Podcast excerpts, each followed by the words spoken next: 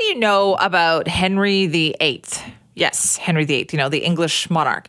You probably know he had a lot of wives, right? A couple of whom he got rid of by beheading.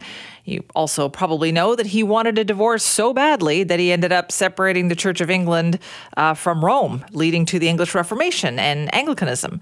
But did you also know that he liked to doodle? Yeah, like a lot of us, when he had something on his mind, he liked to maybe sketch it out a little bit, let his mind wander. And this is something that was only recently discovered with the help of our next guest, act- actually. Dr. Micheline White is an associate professor in the College of Humanities in the Department of English at Carleton University and joins us now. Thank you so much for being here. Oh, it's my pleasure. What kind of doodles are we talking about here? Well, um, yeah, so these are what I found were 14. We could also refer to them as annotations, or they're little handwritten uh, markings that he made in the margin of a book which had been written by his final wife, Catherine Parr. Um, and your listeners probably make various kinds of notes in the margins of their books. But yeah. Henry drew were these little hands. So um, these are little pointed hands with an index finger that points at the part of the book that he thinks is really interesting. And these were very common markings that people made during this period in the Renaissance. So there are 14 of these um, markings, uh, yeah, in this book by Catherine Parr. So how do we know for sure that he is the one who made these? So that's a great question. When I first found these, um, which was uh, um, I wasn't I was interested in all the books written by Catherine Parr, so I actually went just to think about Parr, and then I accidentally found these. Uh, these little markings, which are called manicules, and um, they looked a lot like Henry's manicules, which I had been looking at in other books at, during that time period. So I recognized them, but Henry did not sign this book, so I realized that I would need to prove that they were by Henry. And if you compare the little hands in this book, you know, the ones that I found, with other little hands that Henry drew in other books at the British Library that everyone knows are Henry's because he signed those books, they're identical. So the shape is the same, the size is the same, the way they're positioned on the page is the same. Um, and so I'm 100% convinced they're by Henry. Okay, so what? How significant is that? Well, it's it's significant for a number of reasons. I mean, first of all, it provides a snapshot into Henry's mind at these um, at this time where he was reading Parr's book. And if we look at the annotations, he was really concerned with two sets of issues. Um, they're quite consistent, so he actually had something very specific on his mind. So some of the little hands are beside passages that deal with physical suffering.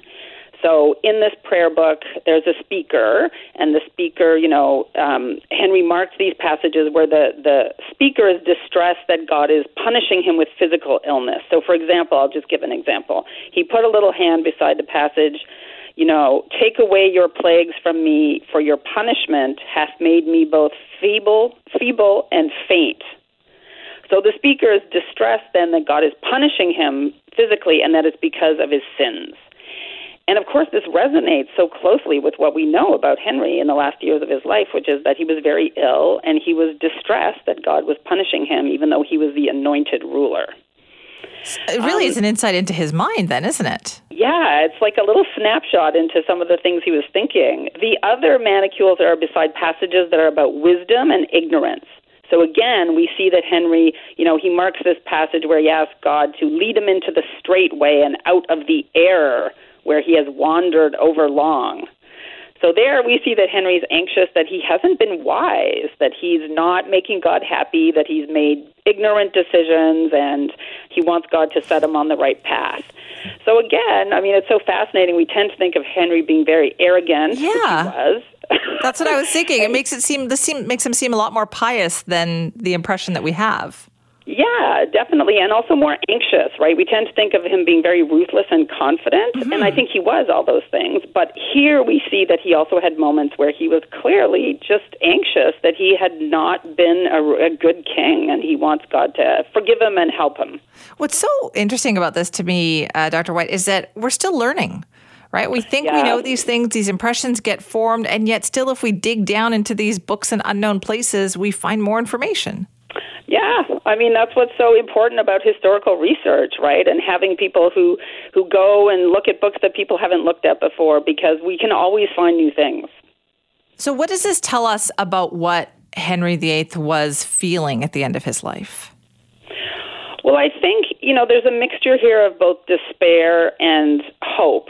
So, um, you know, because in each of these passages he's he's expressing anxiety, but at the same time there's a hope that God will will help him in the last moments. So there's that. But I think overall the annotations are rather bleak. They do suggest uh, some real concerns and unhappiness. Um, the other really important takeaway, I think, from this, from my perspective, because I'm someone who actually works primarily on Catherine Parr, and that's why I went to find look at this book in the first place, is that it shows us something new about his relationship with Parr. And as you mentioned in your intro, you know, Henry is most famous for treating his wives very badly. Uh, yeah. But when you when you're looking at this book, and this is a fancy copy of Parr's book, which was intended as a gift copy that Henry and Parr would have given to other courtiers. It's it's like printed on vellum and it's been hand illuminated with gold paint. So first of all, it just tells us that Henry really valued Parr's literary skills and intellectual abilities, right? So he he and Parr had these beautiful copies of her book produced, and they gave them to gifts to sort of showcase Parr's abilities, amazing literary skills. But then it also shows us how much he treasured her her literary skills, right? He kept this book, he used it as part of his own devotional practice and as part of his own soul searching. You know, he turned to a book that was written by his wife, and I think that really shows us that Parr was very important to Henry's identity as a monarch. Right. She was the uh, final wife that he had there. She, he was still married to her at the time of his death. What fascinates you about Catherine Parr? Well, she was a writer, and this really distinguishes her from all the other wives. Um, you know, Catherine of Aragon and Anne Boleyn were very highly educated. They ordered books, they had lots of books dedicated to them, they were very bookish but Parr is the only one who was a writer, and it's quite amazing. She had she wrote three books that were published, that were printed, and as we can see in this copy that I found, um, you know, she also they also made gift copies of her books, which were given out to other people. So that's what interests me. I'm a literary scholar, and so I work on her religious writing. Such an interesting person. Thank you so much for your time today.